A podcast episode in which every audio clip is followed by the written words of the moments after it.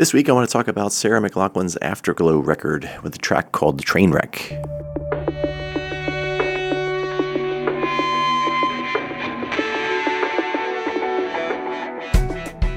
Now, this definitely wasn't the most popular track on this album. I don't even think it was a single, in fact.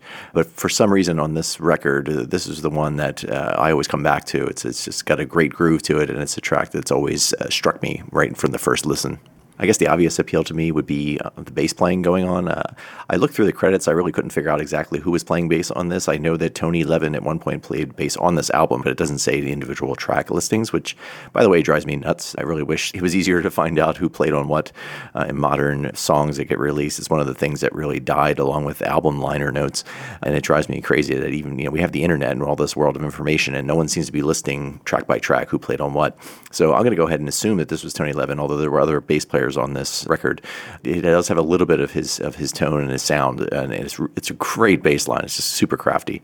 Uh, the song's got a great groove to it. The, the drumming on it is really excellent. Uh, it's kind of a combination. You can hear that there's a bit of a drum machine happening with some uh, percussive kind of electronic sounds, but then there's definitely a real drum kit being played over that, and the combination of that uh, really makes for a great groove. It's it's a very sultry kind of rhythm in this tune, and and between that and the bass line, I think it really flies.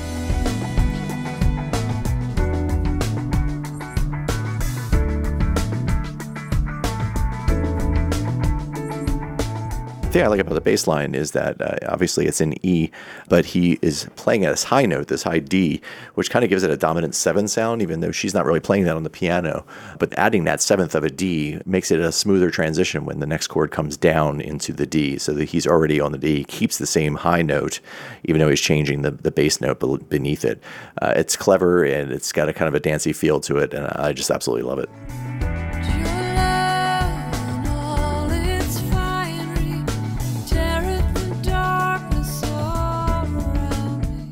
And then beyond the bass line, also in a rhythmic kind of sense, you've got those really cool guitar lines going on. The kind of wah pedal, uh, slow chuck on the guitar is is really craftily done as well. This entire track, and really this album, in fact, is produced super well. That every sound of everything sounds amazing. Uh, Sarah sounds amazing as always. Her voice is always impeccable. But uh, particularly on this album, I know that a lot of people are into surfacing. They find that to be her best record. But for me, this album is always the one that stands out probably because it was the album that came out after I really started listening to uh, Sarah McLachlan more closely. Uh, previously, I hadn't, you know, I was aware of her obviously, and uh, always liked her voice, thought she was great. But then there was uh, one occasion where actually uh, she played a live event. It was a, an Apple event. This is back in the day when uh, Apple, after their keynotes, would bring on a superstar to kind of go up and, and, perform a song or two after their September music event or iPod events. I don't know which one it was, but it was one of the very early ones. Steve Jobs brought on Sarah McLachlan to sing, and she just came out with just her and a piano and just absolutely blew the, the walls off the place. From that point on, I started really following her more closely and listening to her tracks more closely and just gained a whole new appreciation for her ability to play live and for her ability to control her voice and, and obviously uh, her great writing.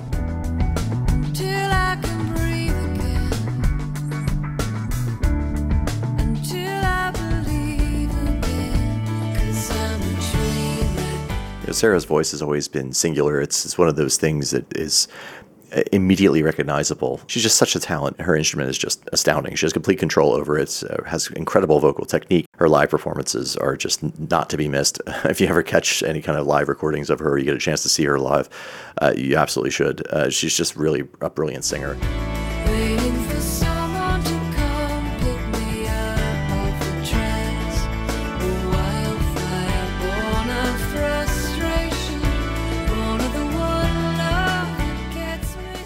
This record, in fact, was a, a, bit of a departure for her as well. This was the first time she had written all of her tracks for the for the album on piano. Uh, prior to that, she was doing more of a guitar based music, and uh, this is the first time she actually just sat down to piano to write an entire album, and it shows. Uh, the whole album uh, has a, a, dark kind of melancholy.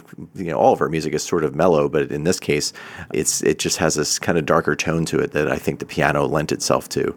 But the the record itself is not an acoustic record, if you will. It definitely has a, a higher production quality to it, almost drawing closer to the realms of, of dancier kind of music uh, with the grooves that are laying down behind the songs. And I think that has a lot to do with the, the producer in this case. The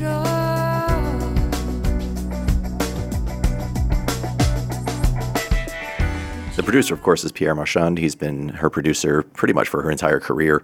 Uh, just a brilliant uh, guy. What a great collaborator. And I think he knows how to get the best possible sound out of her uh, voice and out of her music. And uh, he just really nailed it and knocked it out of the park on this whole album. But for some reason, there's something about Trainwreck that stands out to me over the rest of the tunes on the record.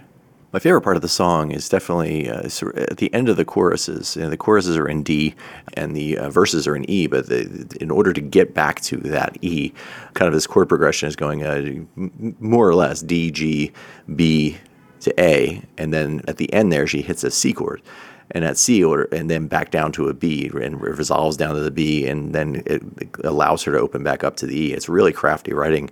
Uh, it was a really clever turnaround to get us back into the verse part, and I love that kind of writing.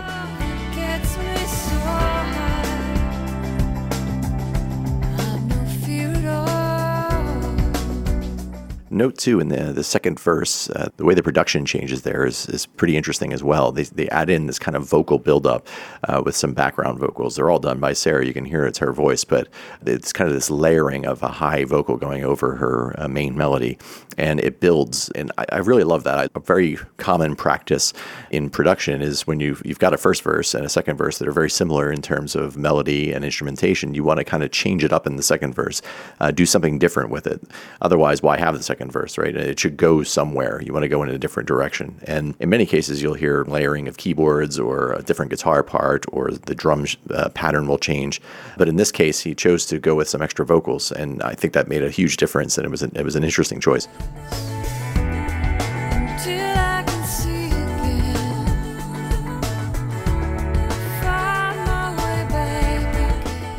And the bridges in this song are kind of interesting as well. After that second chorus, rather than as, as she did in the first verse, she goes from that C to the B and then back up into the E. In this case, she kind of plays around with the, the basic, the, the C and the B chord, the C major, B minor, over and over again for a little while. And then a couple alternate bass notes being thrown in there as well. But she kind of just extends that and lengthens out that bridge a little bit before coming back into the final verse.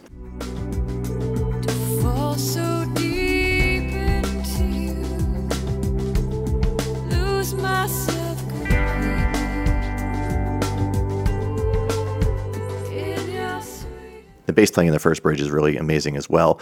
Uh, he goes down into some really low notes. You can hear it's at least a five string bass, definitely some deeper tones uh, that, where he's playing up in the upper registers through a lot of the song. In this particular part, he goes down deep. And again, it lends itself to that bridge having a kind of a slowing down, longing kind of a feeling to it. It's almost a pause before jumping back in. Uh, you know, bridges have the ability to either take a song up or take a song back down. And in this case, this is definitely a bridge that comes down in feel.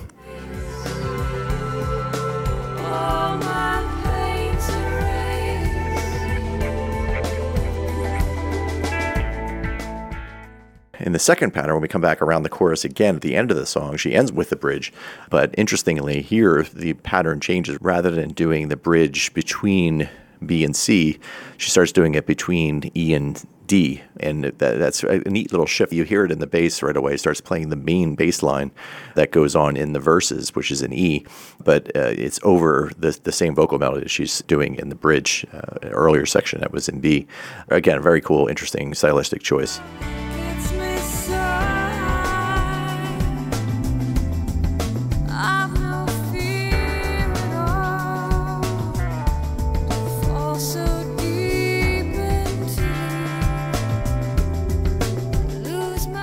And of course, the song just kind of fades on that bridge and leaves you hanging. And I really love that choice. Again, a very interesting pattern. It's not your typical songwriting pattern that you would basically end on the chorus, you know, end on that high note and finish the song.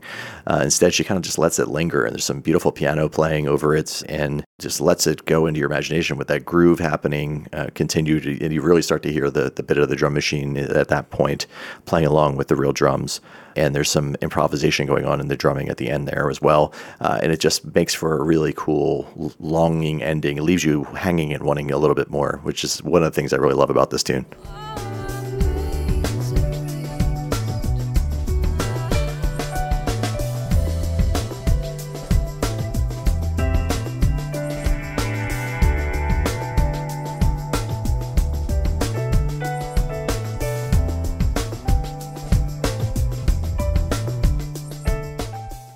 I really just enjoy this tune. I don't know why this one sticks out. I mean, I really like the entire album, but I remember just the first time I listened to this uh, particular album, this track stood out to me, and it still does after all these years. Uh, whenever I put this album on, uh, I just can't wait for this particular track to come in and, and start playing. It's it's always been my favorite. But if you like this track, if you've never really gotten into Sarah McLachlan before, I definitely recommend getting into her entire catalog. She's just been absolutely amazing. Unfortunately, not as prolific recently as she had been uh, in years past, but her music just absolutely never fails to astound me. And even her live recordings will simply blow you away. She just has uh, incredible control over her voice. Uh, the melodies uh, that she comes up with are just great, and I, I just can't recommend it enough. Hey, thanks for tuning in to the Weekly Listen. Subscribe to the show via Apple's iTunes or wherever it is you get your podcasts. iTunes ratings are always helpful too, so I'd appreciate it if you'd share the show with your friends. Apple Music and Spotify links to today's track can be found in the show notes. If you'd like to support the show, you can go to patreon.com slash the weekly listen and become a patron. Your support will go a long way to helping me keep the show going. Speaking of support, I want to give a shout out to my executive producers on this episode, Alec and Kevin. Thank you. You help make this show possible. If you want to learn more about how you can become an executive producer on the show, go to patreon.com slash the weekly listen. If you have any comments, suggestions, or you just want to chat with fellow listeners about the music, you can reach out on micro.blog at the weekly listen. I encourage everyone to join in on the conversation. Thanks, and we'll be back next week with more music.